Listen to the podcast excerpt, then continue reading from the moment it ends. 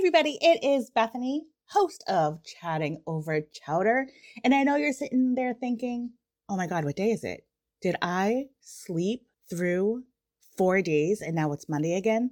No, it's not Monday. We are dropping an episode on Thursday. Yes, we're not trying to mess you up with your days and we're not trying to confuse you. However, comma, the reason why we are dropping this week's episode on Thursday is because it is so near and dear to my heart. So, for those who are not aware, in August, I was chosen in a storytelling training program. When I say that it's an intensive, it is an intensive. And it is by Shelter in Place.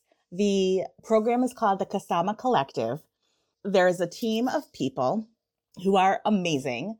It is run by Laura and Nate Davis, who are the creators of the podcast Shelter in Place.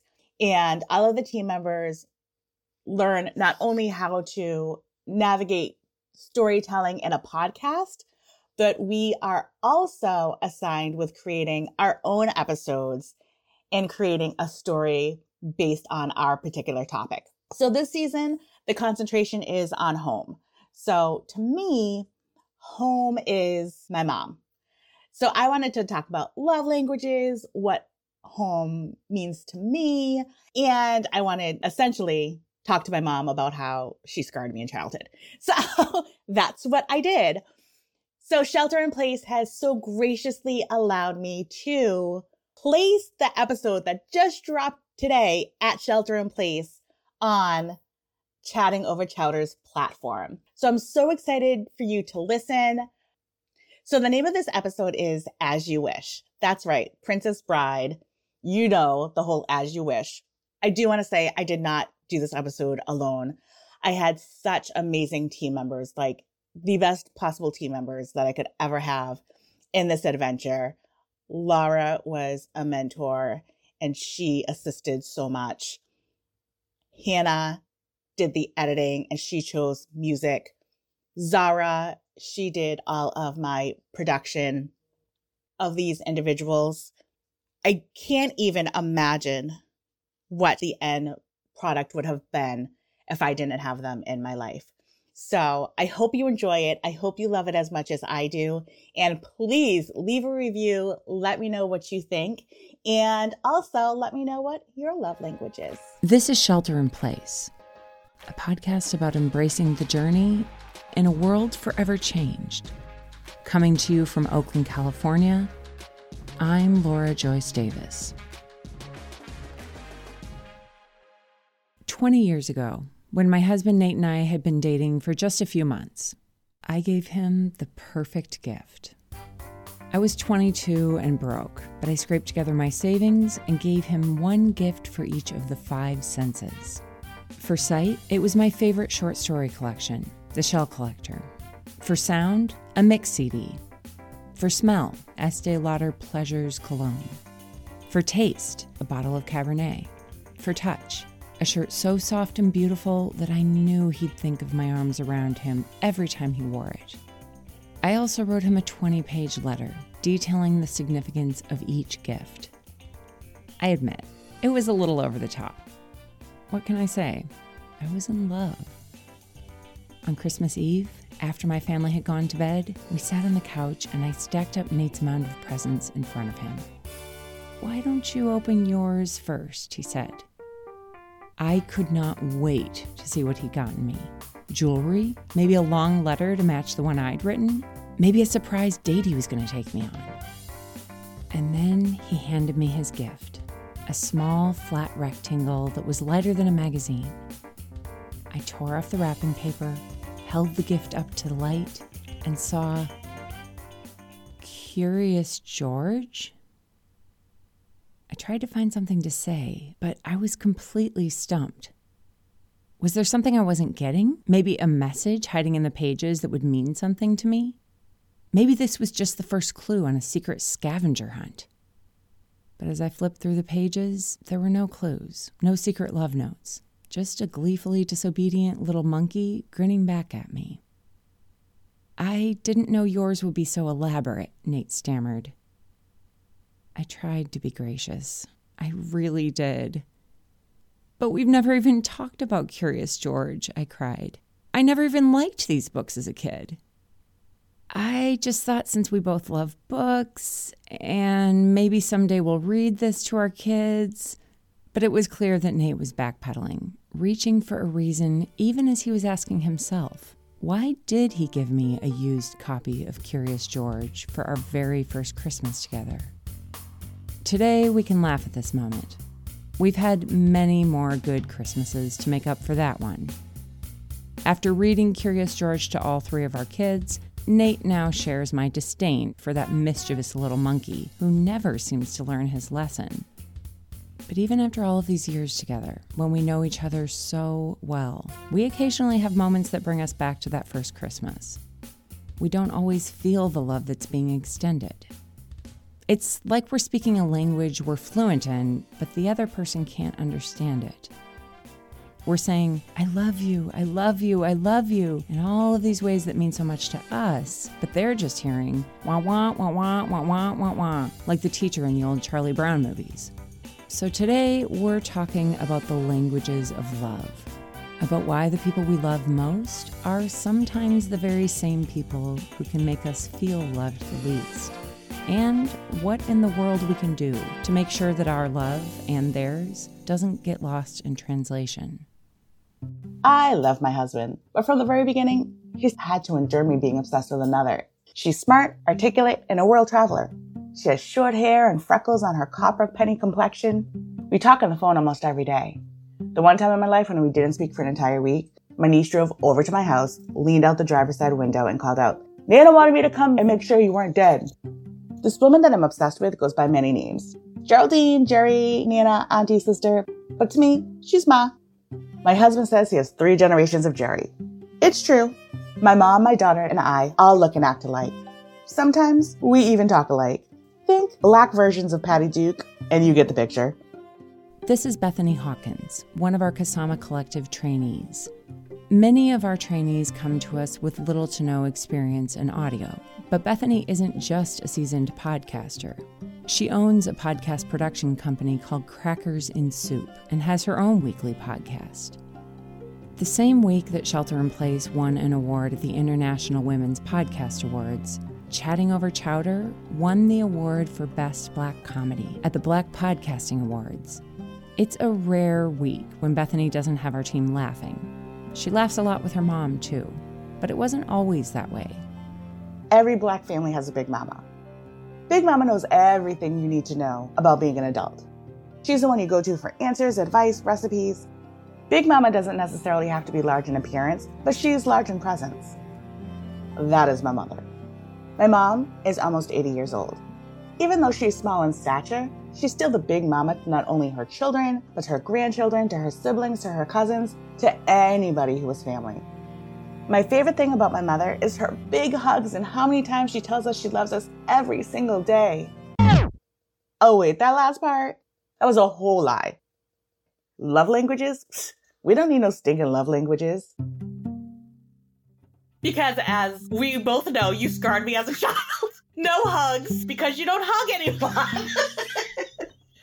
but a lot of love. I didn't show it in the way that normal people do. I don't like to be touched. Growing up in my family, we rarely hugged. We rarely said, I love you. I want to be quick to say that as a kid, we had an abundance of everything. There was always plenty of good food to eat. By high school, I had been on more cruises than anyone else I knew. Whether we needed it or not, we got new shoes or clothes. My parents weren't heartless shrewds who came from a generational wealth, so they threw money at us to keep us quiet. They were just the opposite. They were a black man and a black woman who were born into poverty and made declarations that this is not where they would stay. If something was going on in school, you had the money to do it. It might have not have been the top of the line stuff, but you always had. I didn't have that. I used to lie. Oh, I forgot to bring it in or whatever, right? But it stays with you. Dad was the same way.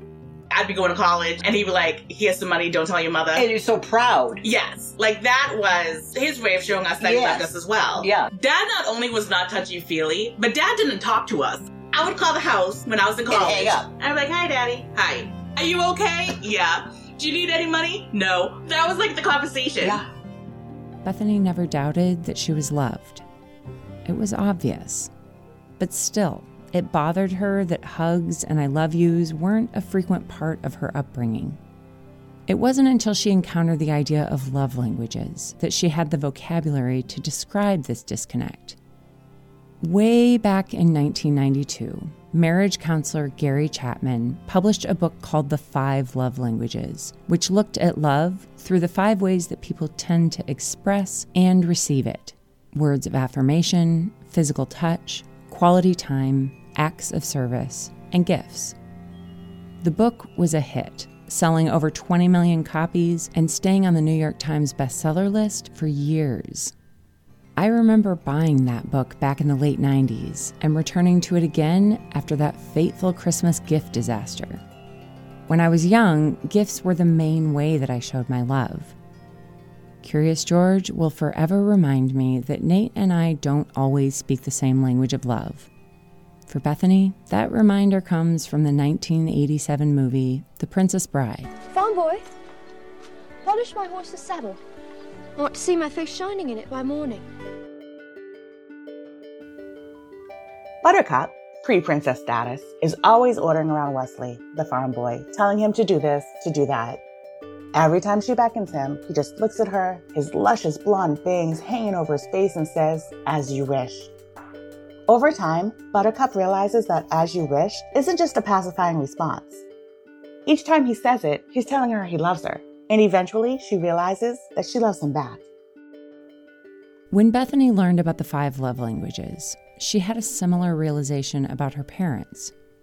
Physical touch and words of affirmation didn't come naturally for them, but that didn't mean that they weren't expressing their love. They showed their love in other ways. But it wasn't until she started working on this episode that Bethany got curious about why her parents showed their love in the ways that they did. I realized I didn't know my parents' love story, so last week I sat down with my mother and finally asked her how my dad had wooed her. Marriage. Marriage is what brings us together today. Marriage, that blessed arrangement, that dream within a dream. You don't know that story? I met him at the corner of Dave's store in Haverhill, Massachusetts. Yes, baby. Look at you standing at the corner meeting men getting married. And he drove by, and Jane said, Oh, I know him, Joe. Hey, Roger. He used to go out with his friend, so he was smiling at me. I must have said, Oh, come up sometime. It was winterish time. We had a snowstorm, and all of a sudden, I get a phone call, and it's him. And he says, Hi, this is Roger. You said I could come over sometime. And I says, We can't come now. He had walked. So I says, I'll be out in a minute. I said, You can't come over. So he walked back home. I thought, Oh, well. You met him outside just to tell him you need to go home? Yeah. And he was like, That's my lady. And I can't remember when he came back again, but he did. And thank God my mother liked him. My mother and father always liked him. They liked him more than I did. Stop it. Princess Buttercup has nothing on my mother. Go ahead and Google Should I Marry My Significant Other? Congratulations, you are now inundated with articles such as 31 signs you're with the person you should marry, or Is your partner marriage material, or Will I marry astrology? Today, we have more sources at our fingertips to guide us in relationships than we know what to do with. But when my parents met, all they had to go on was how they felt about each other and what they had in common. There is just a feeling that this might be right for us, for you and me. There is just a look I this might be right. When my father asked for my mother's hand, she was ironing her clothes in her mother's kitchen. Without any hesitation or consultations to see if their astrological signs aligned, she said yes. I met him in January, and we got married in August. She was 18, my dad was 20. The 60s were a wild time. My mother was the second oldest of eight children. Those were all boys. My status in that house was cooking, cleaning. They didn't have to do that stuff. I was a caretaker. My father was one of 12. Back then, there was no Netflix, so I guess my grandparents had to keep themselves busy somehow. Our upbringings were very similar. because we didn't get to eat right. We didn't have things we should have had. That's why your father left school because he was tired of being made fun of. They had all those kids. Father didn't work. I don't think the mother ever worked.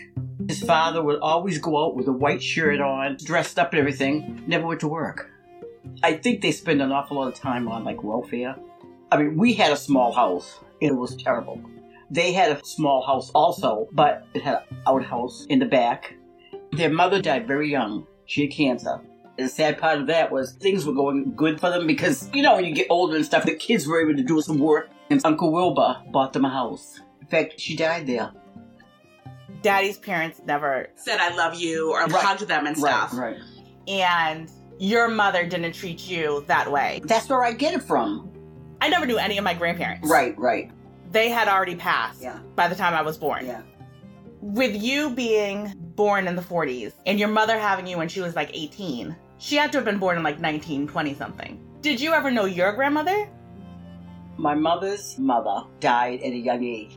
She had three kids. Their father, your great grandfather, left the South and had died. They had no place to go. When my mother was 15, 16, because she was pregnant with Uncle Johnny, they took Uncle Johnny away from my mother because she was a child.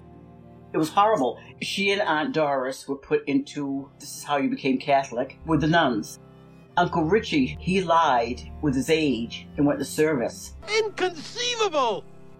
She didn't get a lot of hugs in the orphanage when she was a 15, 16 unwed black girl having a baby. I never knew that I had a brother until I met him. I want to say he was 16. When you met Uncle Johnny, did you hug him? No, I'm sure I didn't. Compared to what my parents went through, I can see how lucky I was. My parents didn't show love using all of the five love languages, but the ones they did use, they used really well.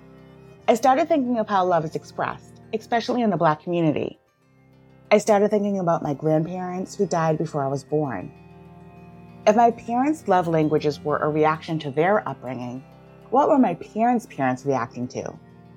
If my great grandparents were raising my grandparents when slavery was still legal, was there a historical correlation between slavery and the lack of physical touch and affirming words, not just in my family, but in the black community?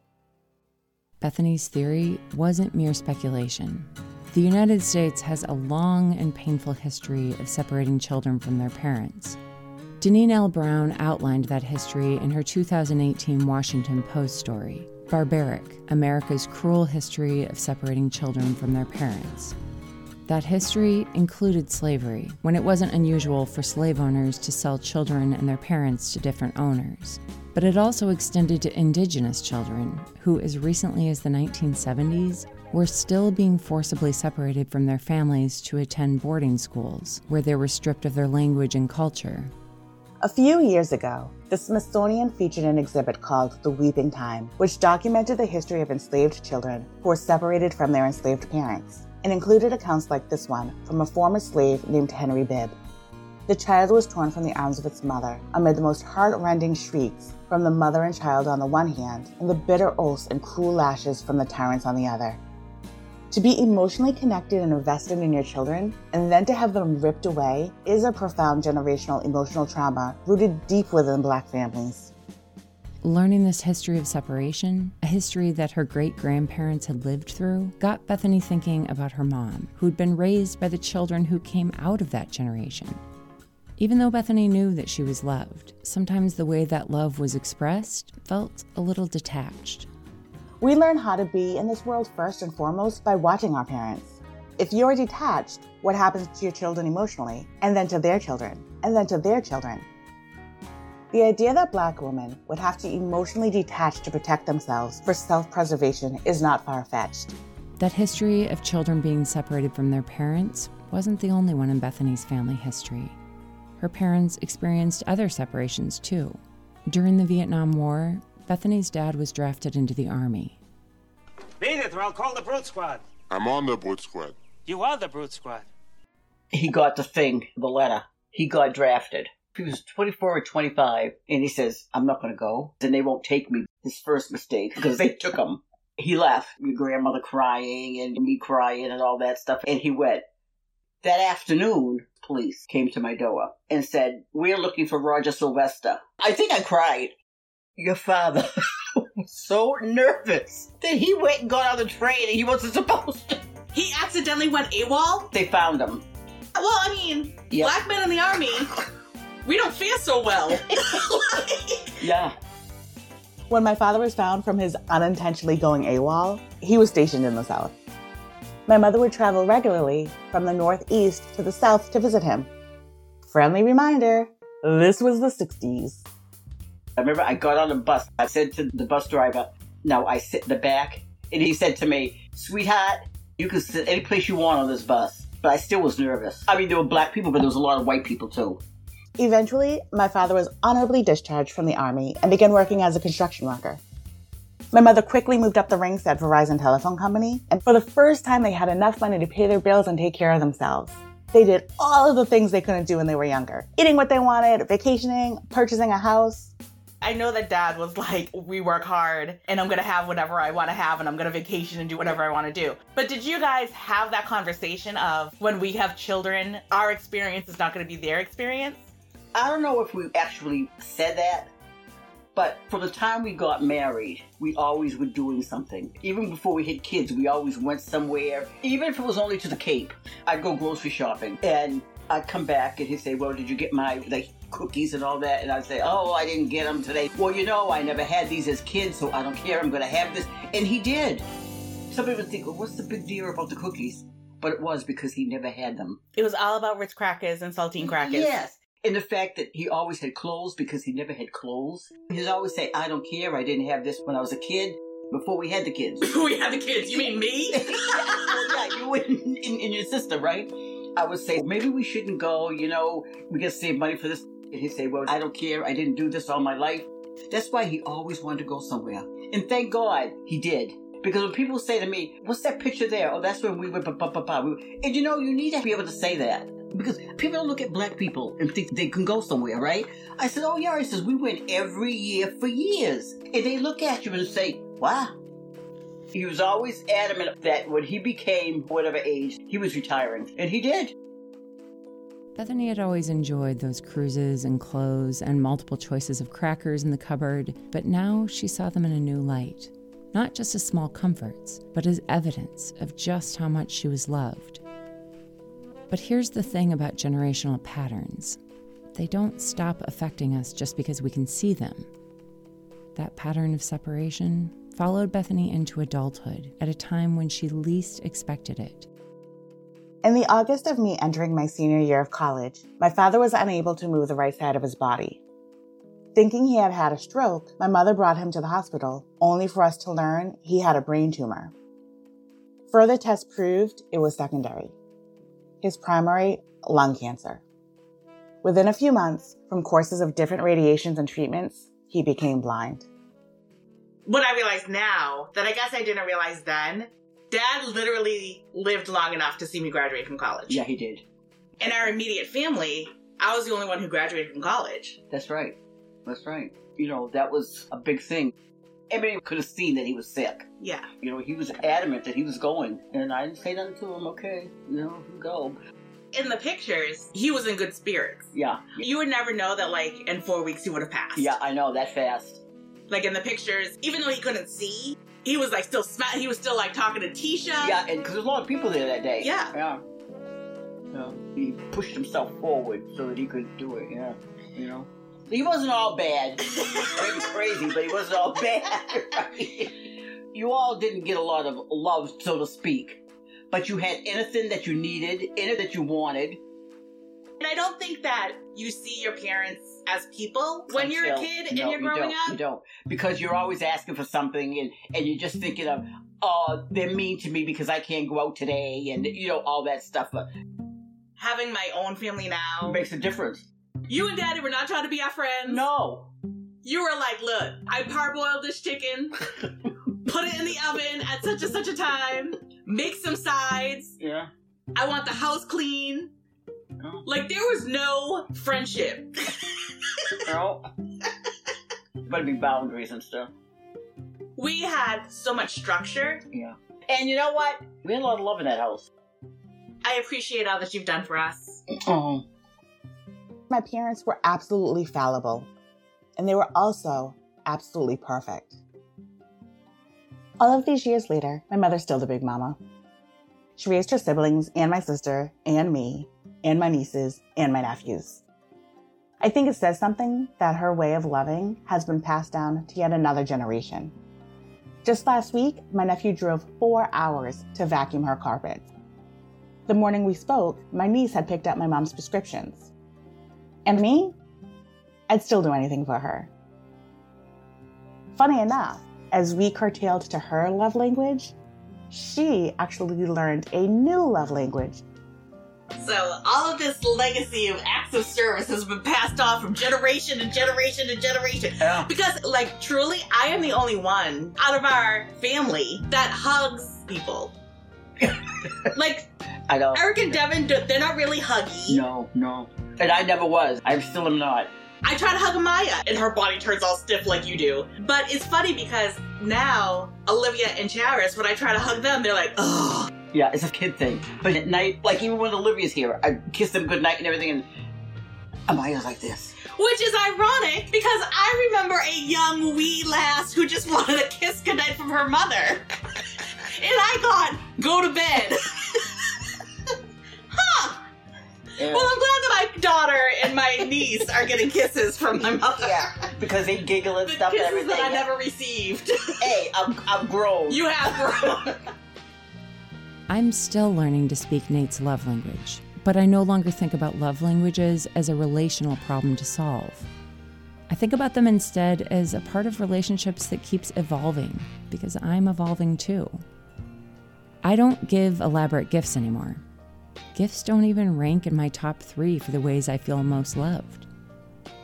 There have been many years when Nate and I decided not to give each other gifts at all because money was tight, and I was truly okay with it. It meant a lot more to me to get to spend time with him, to dream about what life could be, and figure out how to get a little bit closer to reaching that life together. A few months ago, Nate and I watched The Princess Bride with our kids. They'd never seen it, and I realized that the last time I'd seen it, I was probably in middle school. It was just as great as I remembered it. But what I noticed this time around is that while Buttercup fell in love with Westley's dreamy, soft spoken way of giving her everything she asked for, the love that ultimately brought them back together was far more nuanced and even at times difficult. During the years when Westley and Buttercup were apart, when Buttercup believed that he was dead, they became different people. Fighting villains and living among pirates and wrestling giant rats in the fire swamp made them stronger, but it also left them with wounds. You mock my pain. Life is pain, Highness. Anyone who says differently is selling something. The people Buttercup and Westley eventually became, the people Nate and I became, the people Bethany's parents became, the person she's become, were shaped more by the hard moments than the easy ones. I am who I am because of my parents, and their parents, and their parents before them. I think the way we receive and show love can change. One minute you're talking about true love in an open field, the next you're spending quality time in the fire swamp. One minute you're getting a gift from a miracle worker, and the next you're in the throes of a PG rated kiss. And then there are those times when you get stuck in that one love language, and the only way you know how to show love is by fighting off rodents of unusual sizes. After I've cooked my kids dinner and washed their clothes and have done all of the same acts of service that my parents did to show that they loved me, I also chase them around and bear hug them and squish their guts and tell them a thousand times I love them. They audibly sigh with exasperation. I fully expect that one day they'll tell me that they were scarred because of how I show love. It's a sick cycle, but at night, after I tell my daughter that I love her and hug her again, she asks me, Mom, can you put me to bed and say prayers?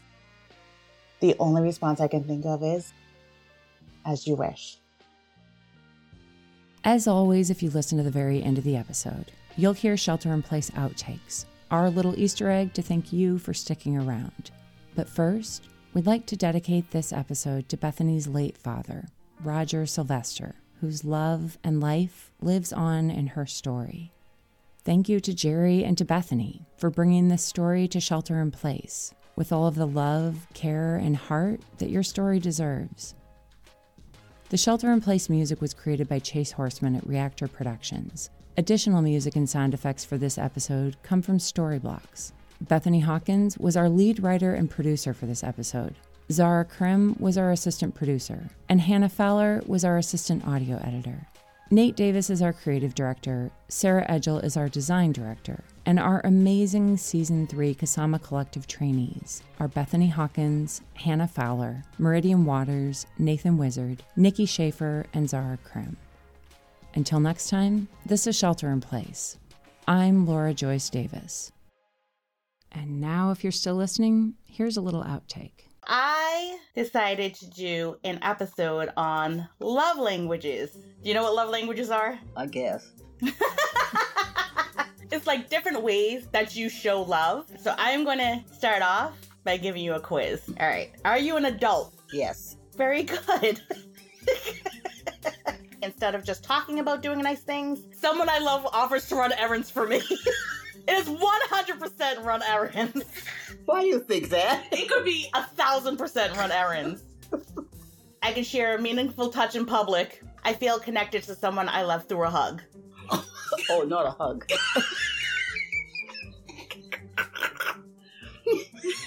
I'm able to just be around someone I love. I get a back rub from someone I love.